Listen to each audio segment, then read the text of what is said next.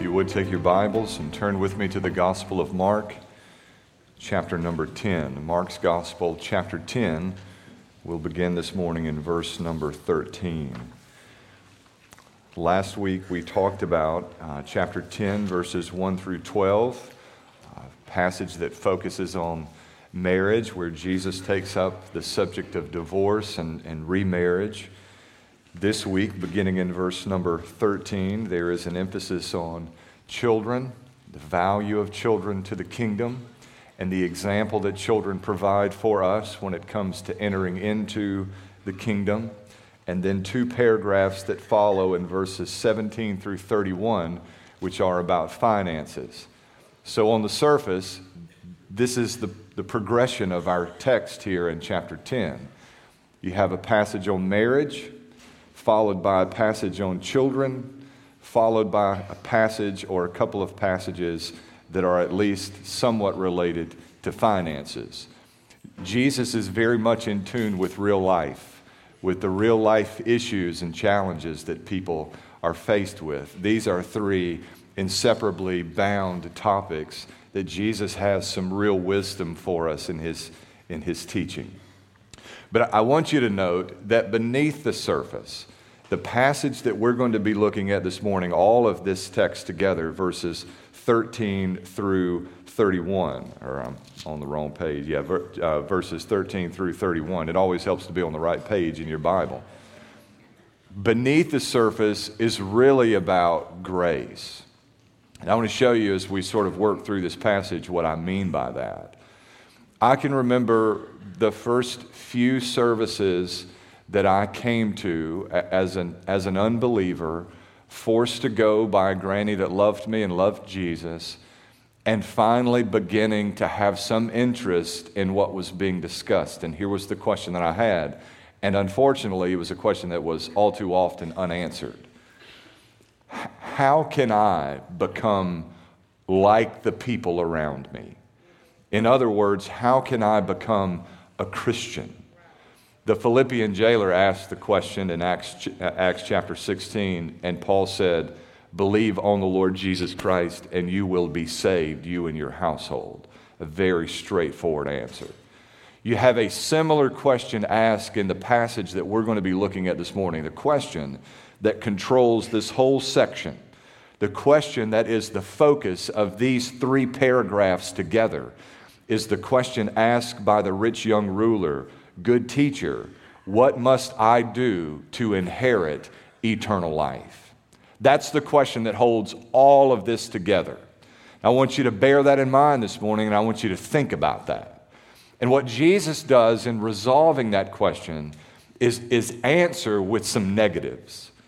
In other words, whereas Paul said in Acts 16, believe on the Lord and you will be saved, you and your household, here Jesus says, let me tell you what will not save you. And he just begins to work through a few things. Now, this is helpful for us because when we hear things as straightforward as what Paul says in Acts 16, believe on the Lord and you will be saved, we have this incredible knack as human beings of distorting and contorting those simple words to fit whatever our imagined view of salvation, Christianity, discipleship, etc. looks like. We are making over Jesus in our own image making over the doctrines of God according to the customs of man. So Jesus helps us to guard against that by helping us to see what it is not like or what it does not mean to inherit eternal life in, in a number of different ways here in our passage. I think this will become clearer as we read and study through. If you found your way to chapter 10, beginning in verse 13, I would invite you to stand out of respect and honor for the reading of God's word. Verse 13 says, Some people were bringing little children to him so he might touch them, but his disciples rebuked them. When Jesus saw it, he was indignant and said to them, Let the little children come to me. Don't stop them, for the kingdom of God belongs to such as these. I assure you, whoever does not welcome the kingdom of God like a little child will never enter it.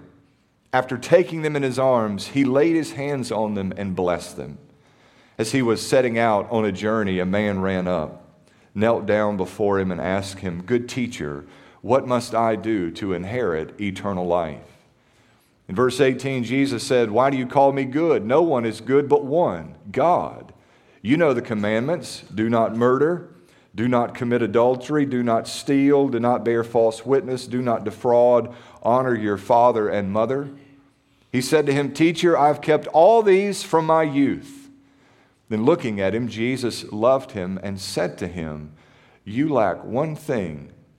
Go Sell all you have and give to the poor, and you'll have treasure in heaven.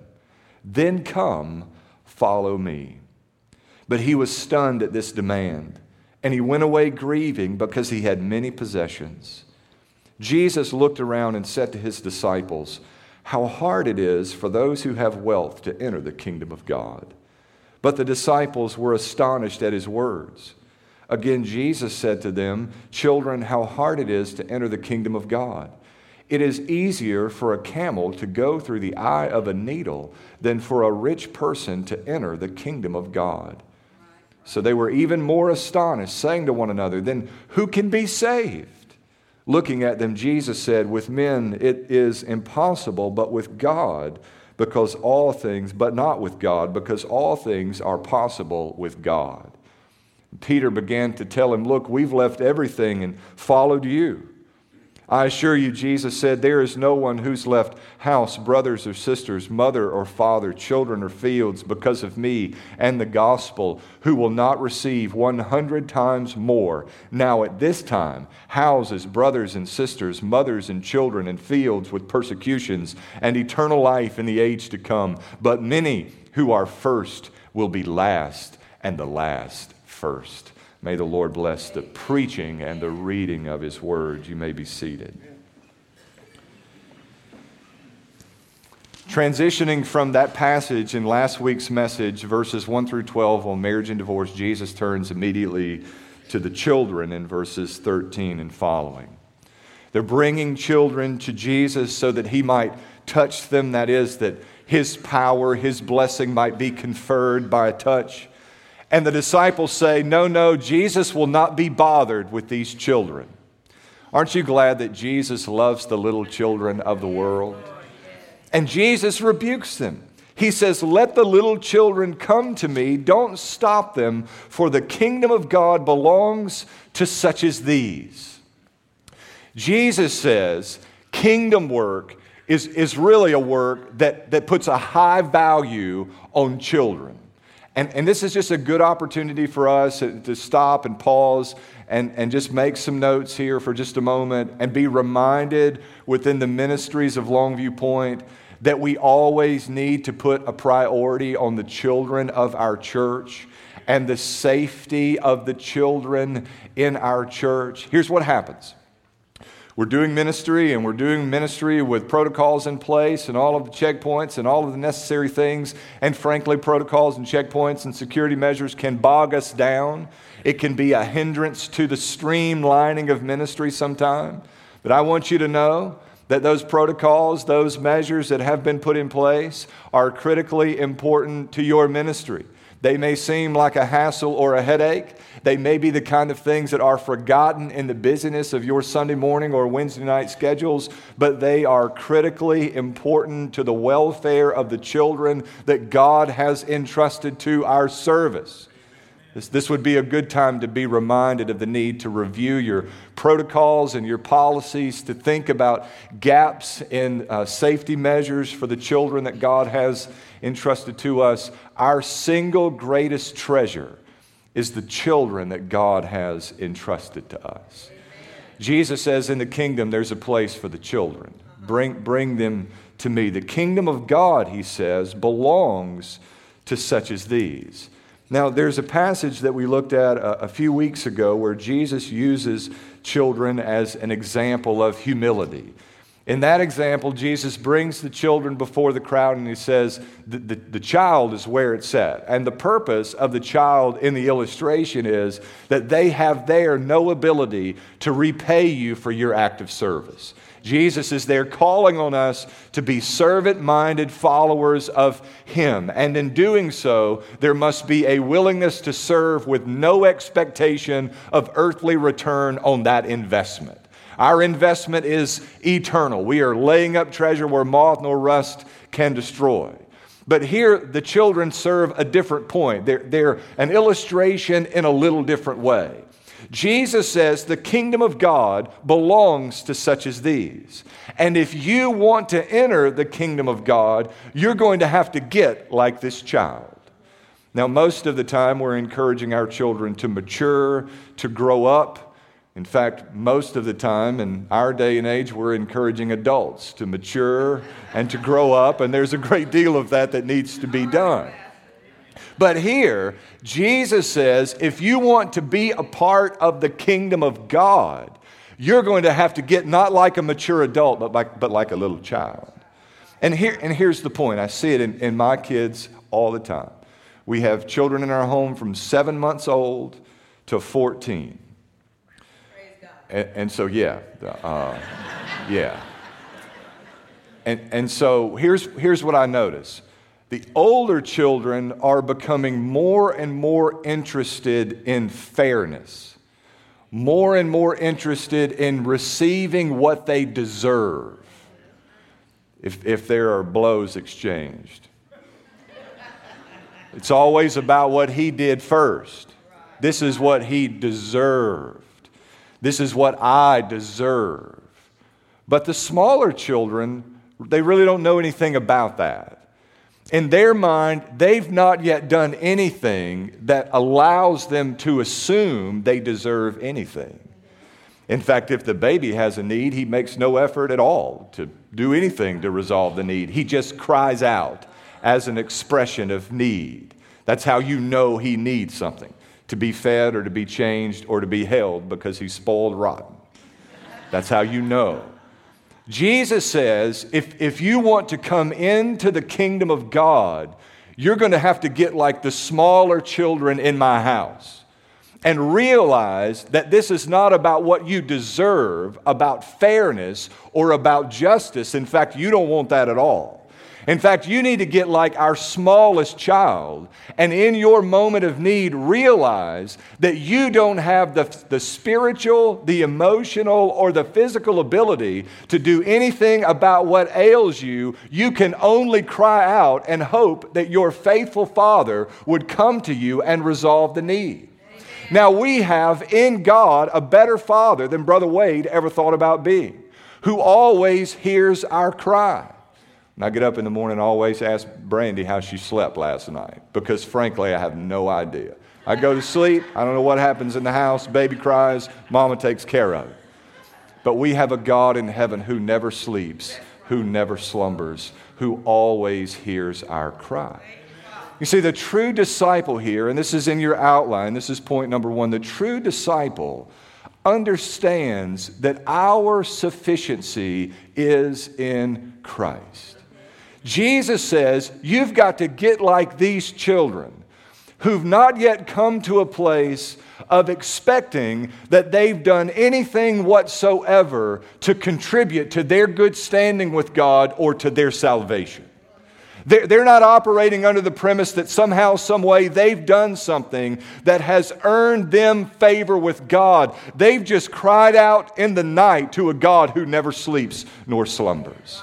Jesus says if you want to enter the kingdom of God, this is what it looks like. Now we transition to the case of the rich young ruler. And this all works together, see. Now, Jesus is approached in verse 17. The Bible says he was setting out on a journey and a man ran up. Mark tells us that he knelt down before him. There is earnestness on the part of the rich young ruler. This is not a man who comes to Jesus insincerely. He comes with a legitimate question, with a question that's asked out of a sense of genuineness and sincerity. Good teacher, what must I do to inherit eternal life? And boy, what a question it is. Jesus responds in this way in verse 18. He says, Why do you call me good? No one is good but one, God. Now, what is Jesus saying there? Jesus is already cluing us in to the fact that the rich young ruler's view of Jesus is short of what his view needs to be if he's going to enter the kingdom of God. Why do you call me good? There, there is but one good, he is God. There's only one who is good. Now, he's referred to Jesus as good teacher. And Jesus is a good teacher, make no mistake about it. But Jesus is so much more than a good teacher, he is God. The rich young ruler's yet to come to terms with that reality. He simply refers to Jesus as a good teacher, not realizing the divinity of Jesus, that Jesus is God's only Son, that to see Jesus is to see the Father, that Jesus is the only access to the Father, that He is God incarnate, the bright radiance of God's glory. He is the image of the invisible God, the firstborn over all creation. Jesus is it. He comes and He asks Him, How can I inherit? eternal life. Jesus says, You know the commandments.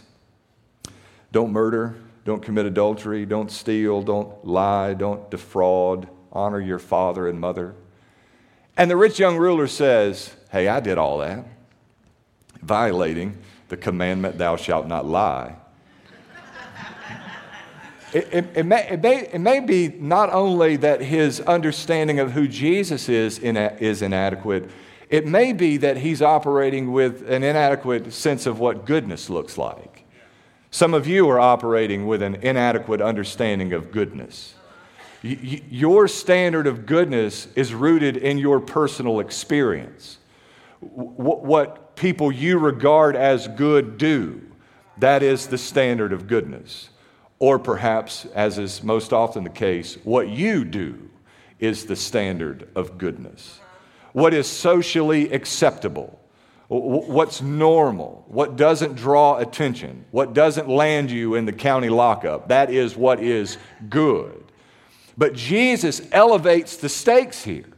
He says there is but one who is good, identifying the root issue, which is that the rich young ruler doesn't know that Jesus is God and then handling, at least in part, a second issue, which is he really doesn't understand what goodness looks like. Now, here in this life, you have the freedom to lay yourself down in the ditch and to evaluate yourself against your neighbor if you wish. But before the judgment bar of God, the standard of judgment is absolute perfection, defined not by what we have done or what someone else has done, but by the character of a three time holy God. He is perfect in his righteousness. And everywhere in the Gospels, Jesus is encouraging us to see this reality. There are times when Jesus really bruises the Pharisees. But in the Sermon on the Mount, he says to the people, if you want to see the kingdom of God, your righteousness must exceed that of the Pharisees. You must be perfect in all your ways. He's creating for us an impossible standard so that He brings us to a place of understanding, like the small child, that we are left with nothing to do but to cry out in the night to a good and faithful Father. We have no recourse. We do not have the ability, spiritually, physically, or emotionally, to deal with the problem that most ails us. Only God can meet this need. That's why I say that this whole passage, it's all about grace. It is all about grace. We are a desperate and a needy people. We must cry out to God for help. Now, here's the contrast. Here's a child who has achieved nothing in their life. They have done nothing in their life. And Jesus says the kingdom of God is comprised of such as these. This is what the kingdom is about. And here is the rich, young ruler. Now, that is the epitome of the American dream. He's wealthy, he's rich. And hey, who, who, who, who, you know, even for believers, I could find something to do with that change. You know what I mean? He's young. I, for all of my ministry and my former pastorate, I was the youngest pastor in the county. You get by with a lot because you're young. If you foul it up, they say, oh, he's young, he'll figure it out, you know. And I'm less young than I used to be. There's something to be said for youth. And he's a ruler. I mean, he's in charge. If there were ever anyone who, who could have put together a resume that would commend themselves to God, it was the rich young ruler. Jesus says, Do the commandments. And the rich young ruler says, Got all that worked out. And Jesus says, looking at him in verse 21, You lack one thing. Go and sell all you have and give to the poor, and you'll have treasure in heaven. Then come and follow me. The language of follow me, it continues to appear in this section, doesn't it? This is all about discipleship. Come and follow, sell everything you have, and then come and follow me. Now, the question that a lot of people have when you read this passage is Is Jesus requiring of all of us to sell our possessions and to give to the poor? And the answer to that question is no. But Jesus has done here what he so often does so beautifully. He has identified the idol in the rich young ruler's life. Now, Jesus may not call you to sell all of your possessions in order to come and to follow after him. But what he will do through the work of his Holy Spirit is identify the idols in your life. And if you are to enter into the kingdom of God, if you are going to be a follower of Jesus Christ, you will not do that with your idols in tow. It may be material wealth, it, it, it, may be some manner of immorality. There may even be for you some good things in your life good by our assessment, that you have to lay aside in order to be a true and faithful follower of Jesus Christ. That's just the reality. There may be some hard decisions that have to be made in your life in order to be a follower of Christ. There, there may, it may be that you have to give up a job to be a follower of Jesus. Working in an area that's not wholesome, or working in the midst of an unwholesome people that you simply cannot escape at this point in your progress with Christ. It may be that you have to give up some material wealth. There was a time that I was in a conversation with a young person who'd made an idol out of athletics in their life, and for them, they needed to give that up in order to be a faithful follower of Jesus Christ. Whatever your idol is, whatever you are harboring in your heart, whatever you value more than Jesus, that's the idol in your life. Whatever you give your service to, that's the idol in your life. And Jesus will not play second fiddle to the idols in your heart. He just will not. Jesus has zero interest in having a part of your heart or being a part of your life. His interest is being the treasure of your heart. You got one problem, he says. The reality is, he had many problems, but all of those problems were the product of this one problem the idol of money in his heart. Nothing wrong with having money, but when money has you, then you've got a different set of issues. That's the challenge for the rich young ruler.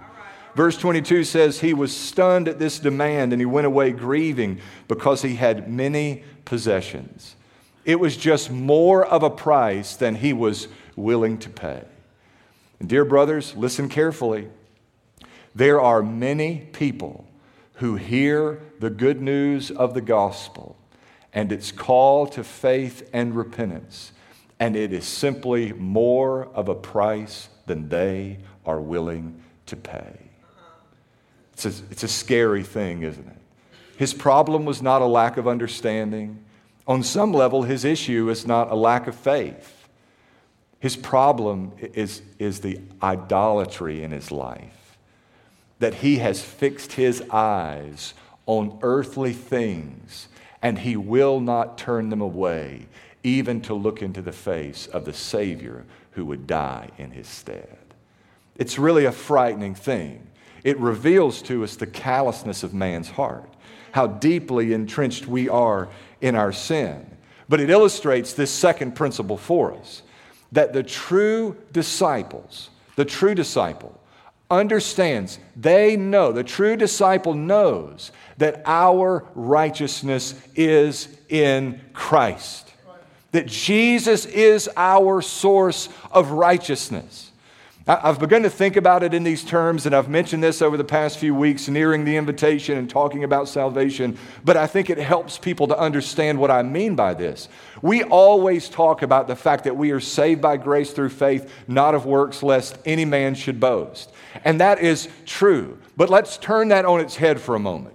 And let me suggest to you that you are saved by works, only they're not your works, they are the works of Jesus Christ. You are saved by Christ's righteousness. Christ's righteousness alone is our help in the night when we cry out to a loving Father. Christ is our righteousness. Now, look at what happens in verse 23.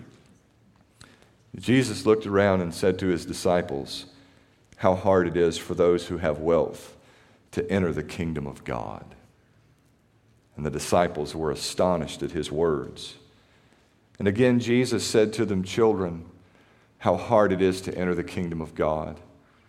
It's easier for a camel to go through the eye of a needle than for a rich person to enter the kingdom of God. now, there's probably some level of expectation on the part of the disciples that this rich young ruler has his act together, and if he can't be a part of the club, then really who can? And now you're telling me that it's hard for a rich man, the esteemed among us, to enter into the kingdom of God. Now, it, before you get overly spiritual about yourself and down on the disciples here, we are almost hardwired to think in these terms. For instance, if I were to announce this morning that we, we, we, are, we are planning a mission trip to Hawaii next summer, what would your response to that be? Some of you say amen, some of you sign up. But I'll guarantee you somebody would grumble. They're just going on a vacation. I know what they're doing over there. Because there's almost a built in expectation that people who live in the right place, in the right kind of houses, who drive the right kind of cars, that all is well with their soul. You even think about the way we send missionaries and where we send missionaries. We don't bat an eye at sending mission teams to Honduras and Haiti and underprivileged parts of the world, even within our own state, to the Mississippi Delta. But we're not big on sending mission teams to Madison Avenue. Have you noticed that? That's not a criticism of us or the way that we do ministry. It's just a, a, a part of how we're sort of hardwired to think about missions in general. But here Jesus says that it's harder to reach the up and out than it is the down and out. Because the up and out have surrounded themselves with creature comforts that have convinced them and everyone else that all is well with their soul when inside they are filled with dead men's bones. Jesus says it is hard for a rich man to enter the kingdom of God. It's like a camel fitting through the eye of a needle. I remember sitting in a Sunday school class a few years ago and hearing a Sunday school teacher explain to me how the eye, uh, the eye of a needle was a small gate in the wall around the city of Jerusalem, and you would have to unpack and you sort of crawl the camel through. Can I tell you there's no such gate in the wall around the city of Jerusalem?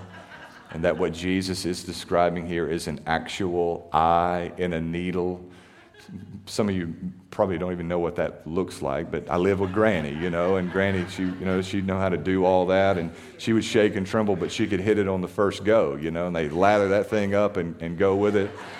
But it's not an easy thing to pull off. It's really, really not. Jesus says a rich man entering the kingdom of God is like taking an entire camel and fitting him through the eye of a needle.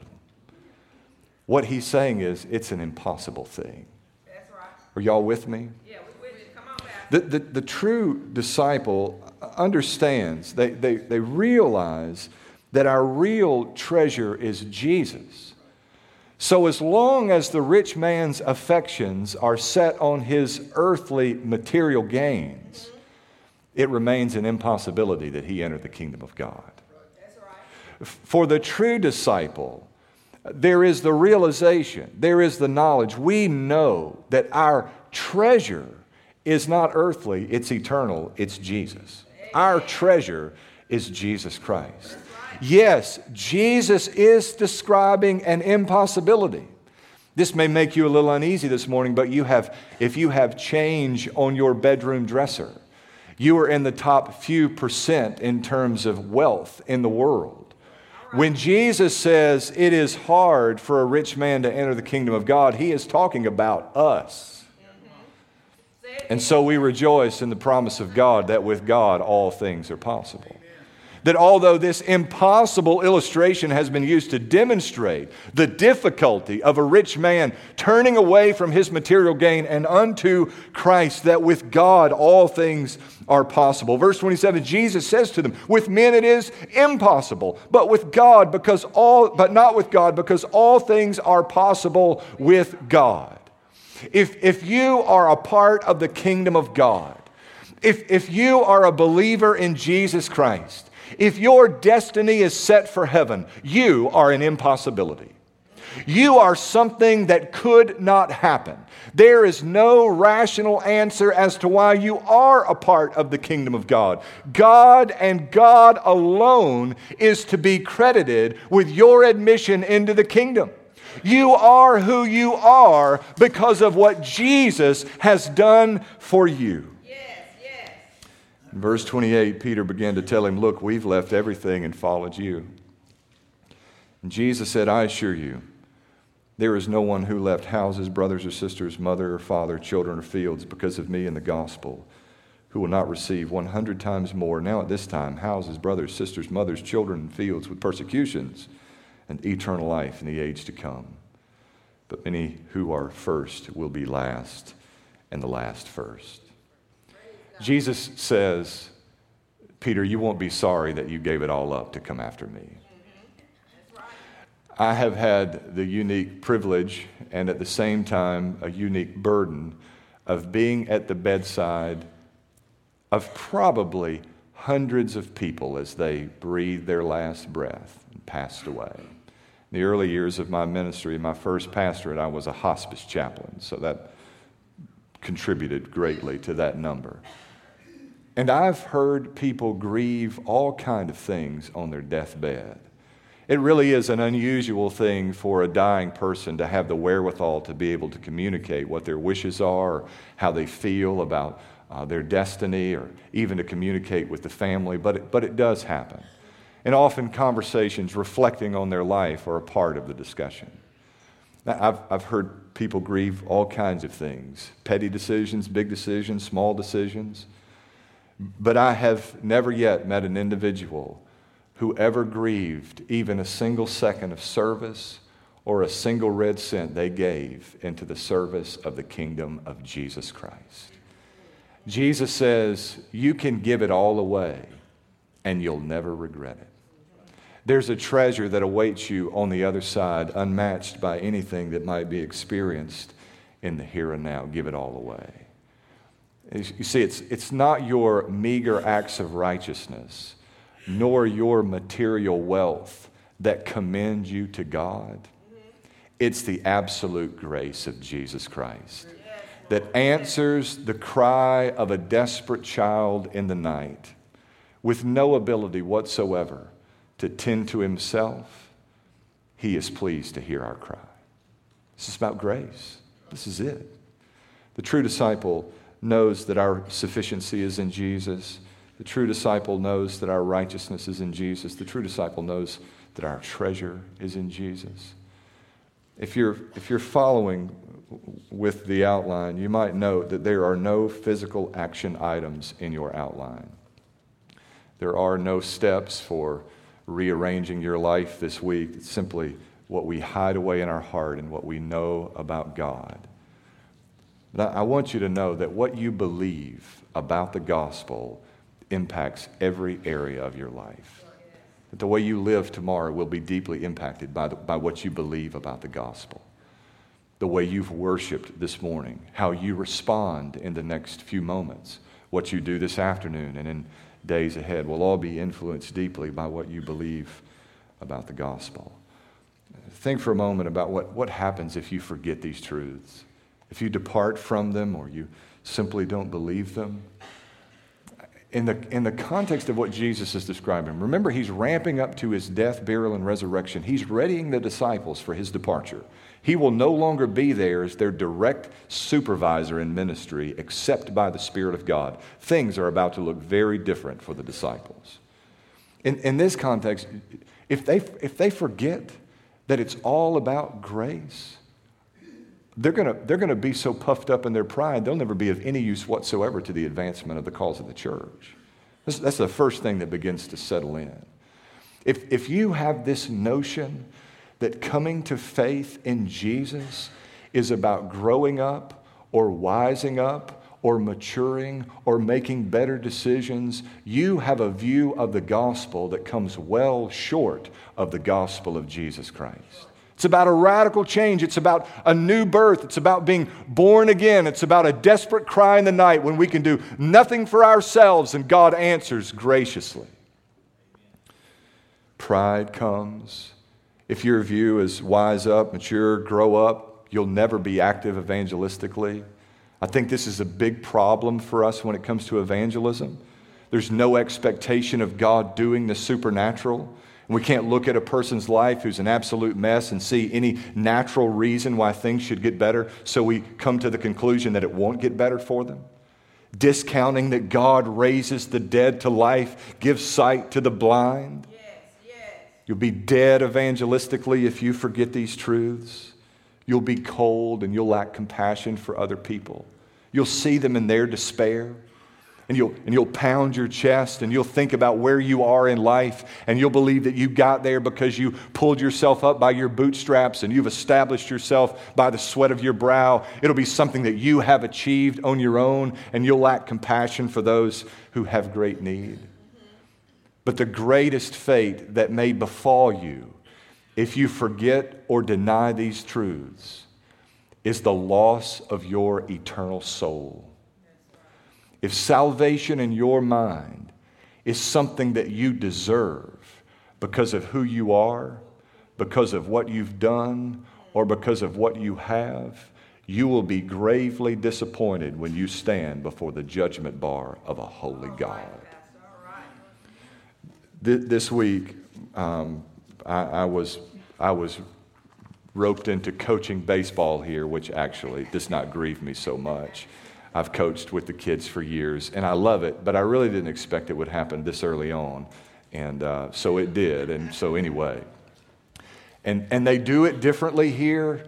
Uh, where we come from, there's a real advantage to being there because you know everybody, and then it's really snaky, and you better not miss and let somebody pick for you. I mean, it just gets nasty. But they evaluate all the kids who go through this draft thing here. And I was thinking about this passage and thinking about that and playing and what the season might hold.